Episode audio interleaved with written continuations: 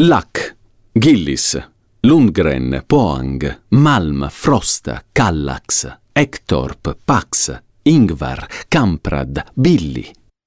Non importa che sappiate riconoscere esattamente di cosa si tratta. Ciò che davvero conta per l'azienda che li produce è che sappiate immediatamente ricondurli a un nome soltanto. IKEA, il gigante svedese che ha rivoluzionato il modo in cui abitiamo e pensiamo l'abitare. Sì, in questa puntata abbiamo voluto scherzare, perché in quell'elenco iniziale abbiamo nascosto i protagonisti della nostra storia, Ingvar Kamprad e Gillis Lundgren. E perché lo abbiamo fatto? Perché il fondatore di Ikea, Ingvar Kamprad, ritenuto uno degli uomini più ricchi di sempre e scomparso solo un anno fa, non è un nome noto a tutti, identificato immediatamente al brand che ha fondato quanto lo sono per esempio Bill Gates, Steve Jobs o Richard Branson. Questa sobrietà, questo vivere nascostamente, fa parte del DNA di Camprad, un uomo che si è sempre tenuto lontano dai riflettori, nel segno di una frugalità quasi ossessiva. Volava solo in seconda classe e soggiornava sempre in alberghi a tre stelle. In fondo ci devi solo dormire, era solito dire. In una delle rare interviste concesse nell'arco di una vita, sostiene di indossare solo abiti di seconda mano. Si divertiva anche a definirsi tirchio, sobrio in altri casi. E questa sobrietà segna profondamente i valori e l'identità di Ikea stessa. Ma per scoprire chi è il secondo protagonista della nostra storia, Gillis Lundgren, dobbiamo ascoltare per intero questa puntata. Sono Giacomo Zito, benvenuti a un nuovo episodio di Destini Incrociati, gli incontri che cambiano la vita.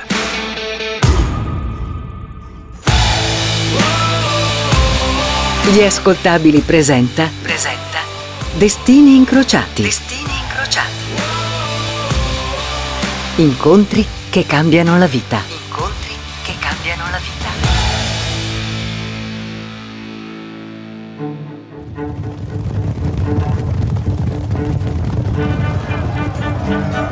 Siete pronti per una piccola lezioncina di storia?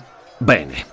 La guerra dei trent'anni sta devastando l'Europa da più di un decennio. La Lega Cattolica inanella una vittoria dopo l'altra ed è sul punto di schiacciare la resistenza protestante, almeno sino al 1630, quando entra in gioco una potenza che si era da sempre tenuta ai margini della storia occidentale, la Svezia di Gustavo Adolfo, detto il Leone del Nord. L'esercito di Ferdinando II d'Asburgo verrà schiantato dalla forza delle truppe svedesi nella battaglia di Breitenfeld, truppe che dilagheranno sino in Baviera, nel cuore dell'impero asburgico. Parole d'ordine, efficienza, disciplina, innovazione tecnologica. Come aveva fatto la Svezia a imporre il proprio dominio sul secondo teatro commerciale europeo, ovvero quello del Mar Baltico? Bella domanda, vero? Beh, eh, la risposta è semplice. Attraverso lo sfruttamento di una risorsa di cui è naturalmente ricca, le foreste, grazie alle quali fornisce il legname per la costruzione di buona parte delle flotte che solcavano i freddi mari del nord. Voi direte, e questa bella lezioncina di storia a che serve? Ve lo dico subito. 300 anni dopo, oggi, questo legname costituirà il punto di partenza per la creazione dell'impero di Ingvar Kamprad, il signor Ikea. È il 1926. Ingvar Kamprad nasce da una famiglia di umili contadini luterani, madre svedese e padre di origine tedesca. Elmtarid, il piccolo villaggio in cui cresce, è composto sì e no da una dozzina di fattorie ed è collocato nello Smoland, un territorio tra i più poveri del paese per via del clima eccessivamente umido e per la scarsa fertilità del suolo. Il piccolo Ingvar tuttavia capisce presto, molto presto, che non è tagliato per il lavoro dei campi e a soli cinque anni ha un'intuizione a metà tra l'aneddotica e il colpo di genio. Eh sì sì, la storia della fortuna di Campra dà inizio da qui, da dei semplici fiammiferi. Siamo nel 1931. A Elm Tarid le fattorie sono sparse sul territorio, sono isolate, non esiste un vero e proprio centro cittadino e la prima drogheria si trova a circa 6 km di distanza. Ingvar, che ha solo 5 anni, si fa prestare una corona dalla zia per acquistare 100 scatole di fiammiferi. Obiettivo? Rivenderle ai contadini della zona a un prezzo doppio o triplo rispetto a quello d'acquisto. Una spesa irrisoria che gli abitanti si subbarcano volentieri, anche per premiare questo ragazzino tenace che con la propria bicicletta, giorno dopo giorno, macina chilometri per effettuare queste piccole consegne. È così che quello che si configura inizialmente come un gioco si trasforma con il tempo in una piccola attività. A scuola rivende in base allo stesso principio matite, inchiostro e altro materiale scolastico. Nello stesso tempo inizia a comprare altri articoli dai grossisti della regione, semi, biglietti di auguri, penne, collant. Per più di dieci anni il meccanismo è quello della vendita porta a porta, cui Ingvar si dedica con alacrità e abnegazione.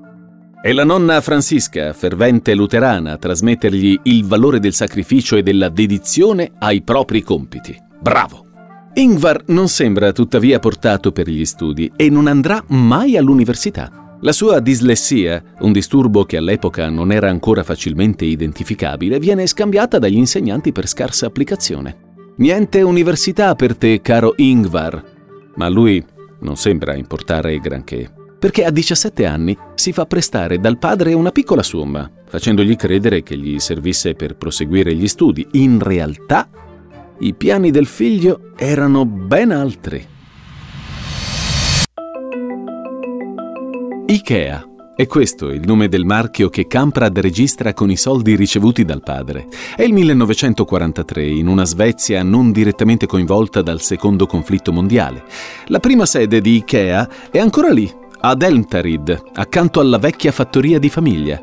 Un ripostiglio di due metri per due nel giardino di casa. Già, ma perché questo nome? Ikea. Vediamo. I e K sono le iniziali di Ingvar Kamprad. E sta per Elmtarid, A per Agunnarid, il distretto amministrativo più vicino. Ikea si trasforma in un servizio di vendita per corrispondenza vero e proprio. Ogni mattina alle 7-10 il furgone del lattaio si ferma di fronte alla, eh, chiamiamola così, sede di Ikea Kamprad consegna la merce ordinata e questa viene portata alla stazione dei treni di Agunnarid, pronta per essere spedita. Kamprad è meticoloso nella ricerca dei fornitori. Si appoggia ai produttori locali, ma a volte riceve anche prodotti dall'estero come le penne a sfera, che iniziano a diffondersi in Europa proprio intorno agli anni 40. L'obiettivo è quello di riuscire a offrire prodotti a un prezzo più competitivo di quello dei venditori al dettaglio senza che la qualità ne risenta. L'offerta di IKEA cambia in base a quelle che sono le necessità dei clienti. Si possono trovare penne, cravatte, calze, orologi, cornici e persino pipe e rasoi. La svolta però arriva nel 1948, quando Kamprad si lancia nella vendita di mobili. Inizialmente lo feci solo per dare del filo da torcere al mio principale competitor, Gimars Fabriker, Avevo letto una sua pubblicità in un giornale locale proprio accanto alla mia, ma io volevo che la gente pensasse solo a Ikea quando si trattava di vendita per corrispondenza. Nacque tutto così, per caso. Incredibile pensare a quel tempo come la vendita di mobili sarebbe diventata il mio business principale. Anche in questo caso, Camprad sembra avere l'intuizione giusta al momento giusto. A quei tempi, in particolar modo nel mondo rurale, i mobili si ricevevano in eredità. Tavoli, poltrone, sedie e divani si passavano di generazione in generazione, ma i gusti della popolazione stavano cambiando. Nelle grandi città facevano la loro prima comparsa mobili con un design moderno e più essenziale, frutto di un primo contatto con la lezione americana. Ma il costo di questi prodotti era troppo elevato per la gente comune, un lusso che certo non si potevano permettere. Quando dopo il primo anno di ampliamento del catalogo, sedie e poltrone divennero i prodotti più venduti, Camprad si rese conto che era questo il business su cui doveva puntare. La diffusione di mobili moderni ma a un prezzo contenuto. In altre parole, la democratizzazione del design. Cominciai a domandarmi perché solo i benestanti potessero permettersi mobili eleganti e belli da vedere. Il design svedese era molto di moda all'epoca, ma era troppo caro. Mi sembrava che riorganizzando i processi di produzione e distribuzione sarebbe diventato possibile vendere oggetti ugualmente belli, ma alla portata di tutte le tasche. Camprad vuole puntare ai clienti con basso e medio reddito. Come ripeteva spesso, è meglio vendere 600 sedie a un prezzo più basso che 60 sedie a un prezzo più alto. Per soddisfare questa filosofia, stringe accordi con alcuni artigiani e tappezzieri della zona e si concentra su prodotti strutturalmente semplici ed economici, rivestiti però con tessuti di qualità. Nel 1951 fa la sua comparsa IKEA News, il primo catalogo IKEA in cui non vi era più traccia dei prodotti che aveva venduto fino a qualche anno prima. Il catalogo nasceva con l'idea di dare un'immagine di maggiore professionalità, ma si affermava anche come veicolo adatto per espandere il proprio mercato oltre i confini del passaparola e delle inserzioni sui quotidiani locali. Lontano parente della versione attuale, la cui tiratura supera, pensate, quella della Bibbia, presenta già uno dei suoi tratti caratteristici. Quei nomi impronunciabili che tutti traiamo soddisfazione dal ricordare correttamente quello dei nomi, parole prese dallo svedese con specifici criteri di assegnazione, era un sistema semplificato che Kamprad aveva deciso di utilizzare in sostituzione dei classici numeri di catalogo, perché altrimenti a causa della dislessia non sarebbe stato in grado di ricordarli. Come tanti altri, anch'io ero diventato schiavo della tendenza al nido Ikea. Forni, buongiorno. Ah, sì, vorrei ordinare la balza antipolvere di Erika Peccari. Attenda, prego. Se vedevo qualcosa di ingegnoso come un tavolinetto a forma di yin yang, dovevo averlo. E voi vi chiederete che fine ha fatto l'altro protagonista della nostra storia, quel Gillis Lundgren di cui ancora non sappiamo niente. Bene, ci arriviamo tra poco, precisamente nel 1953.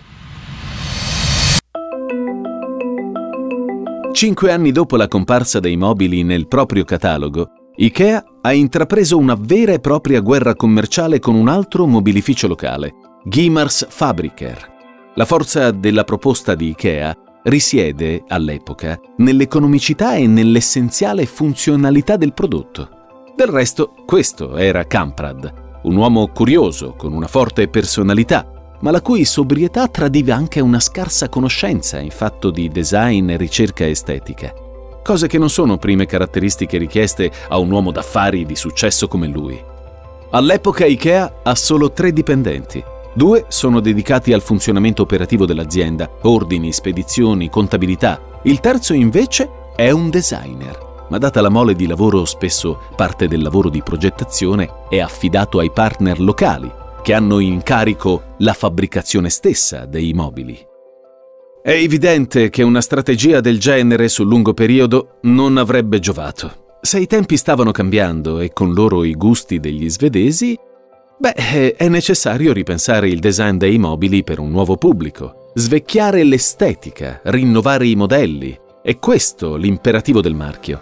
Se vuole sopravvivere IKEA deve saper guardare al futuro. Ma non è certo il ruolo di Kamprad questo. Il ruolo di Kamprad è trovare qualcuno che possa farlo al suo posto, un designer giovane e innovativo che sappia rivoluzionare l'immagine di IKEA restando fedele ai valori di funzionalità ed economicità che l'hanno fatta crescere. Per un designer, progettare una scrivania che arrivi a costare 1000 dollari è molto facile. Invece disegnare una buona scrivania che sia anche funzionale e che arrivi a costare solo 50 dollari, beh, questo può essere fatto solo dal miglior designer in circolazione. Kamprad non ha dubbi. Quell'uomo ha un nome e cognome e si chiama Gillis Lundgren. Gillis Lundgren.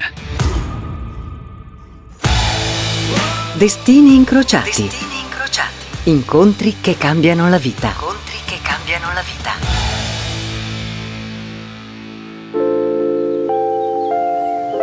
Sono Giacomo Zito e oggi a Destini Incrociati vi sto raccontando la storia del marchio IKEA. Abbiamo già parlato di Kamprad, il fondatore. È ora la volta di concentrarci su Gillis Lundgren, che nasce nel 1929 a Lund, in un contesto cittadino dinamico, molto diverso da quello in cui è cresciuto Kamprad. Una volta diplomato, ha proseguito gli studi presso il Malmo Institute of Technology della città omonima, appunto Malmo, che già all'epoca era una delle più grandi della Svezia. Dopo il diploma è la volta di una serie di lavori come progettista freelance, fino al punto di essere assunto da IKEA in qualità di progettista senior. Beh, senior, adesso non esageriamo. Lundgren ha solo 24 anni. È giovane, si può pensare, ma non dimentichiamo che IKEA è guidata da un uomo che non ha ancora compiuto 30 anni. Kamprad e Lundgren dimostrano fin da subito una grande intesa. Lundgren viene assegnato alla supervisione del catalogo, il tassello fondamentale nella strategia di promozione IKEA, con l'obiettivo di renderlo più accattivante e in grado di dimostrare la bontà dei prodotti venduti. Come giustificare i prezzi sensibilmente inferiori rispetto alla concorrenza? Molti potenziali clienti si dicono infatti dubbiosi circa la qualità della merce, come a dire belle le foto, ma poi IKEA deve dimostrare il valore della propria offerta. Il confronto serrato tra la creatività di Lundgren e il senso pratico di Kamprad porta alla nascita di un'idea che si rivela sul lungo periodo vincente. Perché non permettere ai clienti di valutare dal vivo ogni singolo prodotto IKEA? Già, e perché allora non ricreare dei veri e propri ambienti domestici, cucine, salotti, camere da letto, da esplorare come se fossero vere? Che cosa dovevamo comprare? Uh, I sottobicchieri. Non ti interessa un Frutul? no, direi di no. Non vuoi nemmeno un Clubstar? ah, casa, dolce casa. Oggi parleremmo di immersività. Ecco come nasce lo showroom IKEA di Helmhult. I clienti sono liberi di esplorare lo spazio, valutare ingombro e design dei prodotti, saggiare la solidità di una struttura, le rifiniture del legno, la qualità della tappezzeria, il tutto prima di effettuare l'ordine. L'idea ha un successo immediato al punto che Kamprad, per attirare più clienti possibili, fa persino costruire un albergo di fronte allo showroom, interamente arredato con mobili IKEA. I clienti che spendono di più hanno diritto a un soggiorno gratuito con tanto di cena inclusa. La macchina IKEA sembra inarrestabile. Il clamoroso successo di vendite inizia a dare seriamente fastidio alla concorrenza. Kamprad non è più visto come il ragazzino baciato dalla fortuna o con il fiuto degli affari, ma come un freddo stratega deciso a imporsi come monopolista sul mercato, insomma, un nuovo leone del nord. Non è un caso che nel giro di un paio di anni inizia un vero e proprio boicottaggio ai danni di Ikea. La Federazione svedese del legno e dei mobilifici fa pressione sulle segherie e sui principali fornitori di Ikea affinché cessino di collaborare con Kamprad. Una situazione del genere avrebbe anche potuto portare alla chiusura di Ikea dopo soli dieci anni di vita. Pensa, Ingvar, pensa, pensa a una soluzione. Forza che ti viene l'idea.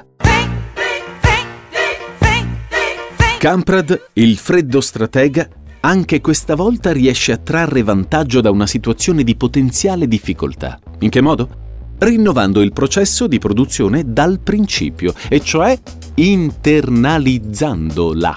Acquista una fabbrica in disuso per trasformarla nella propria officina, si rifornisce di legname dalla Polonia dove il prezzo della materia prima è più basso. Infine promuove Lundgren a designer manager. Ed è fatta. D'ora in poi Ikea farà tutto da sé. Lundgren si era già trovato a disegnare da cima a fondo il catalogo Ikea, la cui sua prima versione è datata 1953 ma in questo caso la sfida è ben diversa, eppure la accetta con entusiasmo. Lundgren, se ci pensate, rappresenta una sorta di alter ego creativo del fondatore di Ikea, di cui ha sposato fin da subito i principi di fondo, che vengono coniugati però con la sua capacità immaginativa. I prodotti che escono dalla matita di Lundgren incontrano quella frugalità che praticava da sempre Kamprad. Linee essenziali, soluzioni semplici anche dal punto di vista dei costi di produzione. Ma il cambio di passo in questo caso sarà decisivo. Questi designer di mobili svedesi hanno proprio delle idee inconcepibili. Insomma, un tavolo verde. Non ci avrei mai pensato neanche nei miei sogni più sfrenati. Lövet è un tavolino da salotto di legno scuro, la cui forma richiama una foglia. Le tre gambe laccate di nero si stendono asciutte a partire dai tre vertici. È un pezzo estremamente elegante, uno dei primi grandi successi di Lundgren, ma è anche l'inizio di una rivoluzione. Ricordo che Gillis doveva trasportare il primo prototipo del Lovet dal laboratorio al set fotografico. Gillis faceva tutto da sé, per cui volle trasportarlo con la sua macchina. Solo che il tavolo era troppo grande per stare nella sua utilitaria. Così, di sua iniziativa, decise di smontare le gambe del tavolo per facilitarne il trasporto, per poi rimontarle al loro posto una volta arrivato a destinazione. Dopo lo shooting mi raggiunse di corsa in ufficio e quasi senza fiato mi disse Ingvar, mi è venuta un'idea. Se siete mai stati da Ikea, forse lo avrete già capito. Stiamo parlando del flat pack, il tipico imballo piatto di Ikea. Ricordiamolo, Ikea a quel tempo vende ancora i prodotti per corrispondenza. Perciò buona parte delle spese cui va incontro sono legate alla spedizione. Grossi, voluminosi pacchi devono essere recapitati a domicilio. Ci pensate? e spesso i mobili all'interno vengono danneggiati, comportando quindi un'ulteriore spesa da parte di IKEA per la loro sostituzione. Insomma, il flat pack è l'uovo di Colombo. In un solo colpo si abbattono le spese di imballaggio, di spedizione e di stoccaggio. Impilati, i mobili occupano otto volte meno spazio. E più spazio in magazzino significa più merce disponibile per la vendita. Non solo, Far ricadere il costo del montaggio sugli acquirenti significa introdurre ulteriore risparmio. Il solo pezzo montato è quello presente in showroom. E a detta di Lundgren, il cliente in tutto questo si sarebbe anche divertito. Voi vi divertite a montare i mobili IKEA? Mm, ne riparliamo. Lundgren diviene così uno strenuo sostenitore di quell'idea, al punto da convincere Kamprad a riorientare l'intero modello di business attorno a questo concetto. Kamprad, da uomo d'affari qual è, capisce che il futuro di Ikea sta nei mobili in scatola di montaggio. La sintesi di tutto questo giunge a compimento sette anni dopo, nel 1965. La Svezia è in pieno boom economico. La capitale, Stoccolma, è un cantiere a cielo aperto i giovani si trasferiscono dalle campagne in città in cerca di fortuna. Per Kamprad e Lundgren tutto questo significa una sola cosa. Nuovi appartamenti da arredare. Il 18 luglio apre il primo negozio IKEA a Stoccolma un mastodonte di 31.000 metri quadri in cui Kamprad investe tutti i propri risparmi. Un'altra scommessa per cui Kamprad si gioca il tutto per tutto. Come al Guggenheim di New York, cui il progetto è ispirato, la caratteristica forma a spirale obbliga i clienti a visionare tutti i mobili in esposizione, incanalandoli lungo un percorso obbligato, proprio come avviene oggi. Ma la gran parte della superficie è occupata dal magazzino. Sì, Niente più spedizioni a domicilio perché, secondo Camprad, la facilità del trasporto e la diffusione delle automobili avrebbe spinto i clienti a occuparsi anche del trasporto. Il negozio di Stoccolma venne invaso da migliaia di persone. Tutti i mobili furono venduti e il negozio esaurì tutti gli articoli. 35.000 clienti nell'arco di un solo giorno, clienti che provengono da tutta la Svezia e che a fine giornata si strappano letteralmente i pacchi dalle mani. Nasce il mito Ikea. Sono Giacomo Zito e state ascoltando Destini Incrociati, una puntata dedicata interamente al mito Ikea. Kamprad, il suo fondatore, si rivolge alla ricerca di nuovi mercati in cui espandere la propria attività. Lundgren è a capo di un team di creativi che rendono famoso il design svedese in tutto il mondo. Lo stile IKEA rispecchia proprio la personalità di Lundgren, semplice e minimalista. Sono più di 200 i mobili che progetterà. Suo è anche il restyling del logo IKEA nei caratteristici colori giallo e blu tipici della bandiera svedese. Ed è sempre lui a dettare i principi estetici che faranno la fortuna del marchio. Dalle forme geometriche sobrie, i mobili IKEA sono estremamente funzionali ma al contempo umili. Si adattano a ogni esigenza, a quasi tutti i tipi di ambienti. Popolari tra la clientela più giovane, apportano colore e rotondità, come la cassettiera Tore, la poltrona ergonomica Poang, il sistema modulare Ivar o il divano Klippan. Ma soprattutto è uno, il caso di maggior successo, la libreria Billy, anno domini 1978.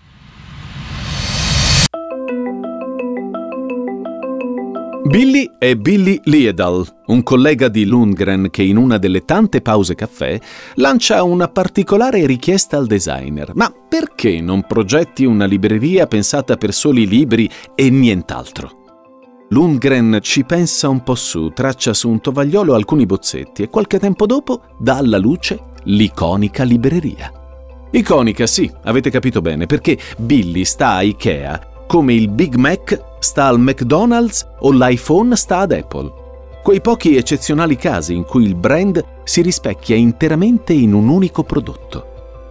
Billy nella sua semplicità è pura filosofia IKEA, dal costo tutto sommato irrisorio e assemblabile in meno di mezz'ora. È un oggetto povero, esteticamente neutro, ma estremamente versatile e personalizzabile. Nel mondo si contano oggi una Billy ogni 100 persone e vengono vendute a un ritmo di 6 al minuto. E se Tim Harford del Financial Times l'ha inserita nel suo testo dedicato alle 50 cose che hanno fatto l'economia moderna, insieme agli antibiotici, al grammofono e alla scrittura, Bloomberg utilizza il Billy Bookcase Index per misurare il potere d'acquisto nel mondo. Beh, niente male per un prodotto nato su un tovagliolo, vero? Il resto della storia di Ikea non c'è bisogno di raccontarla. Il suo imporsi nella vita quotidiana, nel nostro modo di pensare l'abitare, il design, la ricerca di un compromesso tra prezzo ed estetica sono fatti incontrovertibili. Un impero cresciuto a immagine e somiglianza di questi due uomini. Camprad, dopo 40 anni di lavoro duro e allo stesso tempo entusiasmante, si ritira dalla direzione operativa di Ikea nel 1986 restando però attivo quale consulente esterno fino alla sua scomparsa, avvenuta nel 2018. L'amico di una vita, colui che ha dato forma alle idee pazzoidi del fondatore del marchio svedese, quel giovane designer di nome Lundgren, si spegne due anni prima, dopo una lunga carriera alla guida del Dipartimento di ricerca e sviluppo del gruppo. Sì, lo so, in questa puntata abbiamo fatto un po' di pubblicità gratuita, ma ditemi una cosa, chi è che di voi non ha uno straccio di mobile Ikea in qualche soffitta?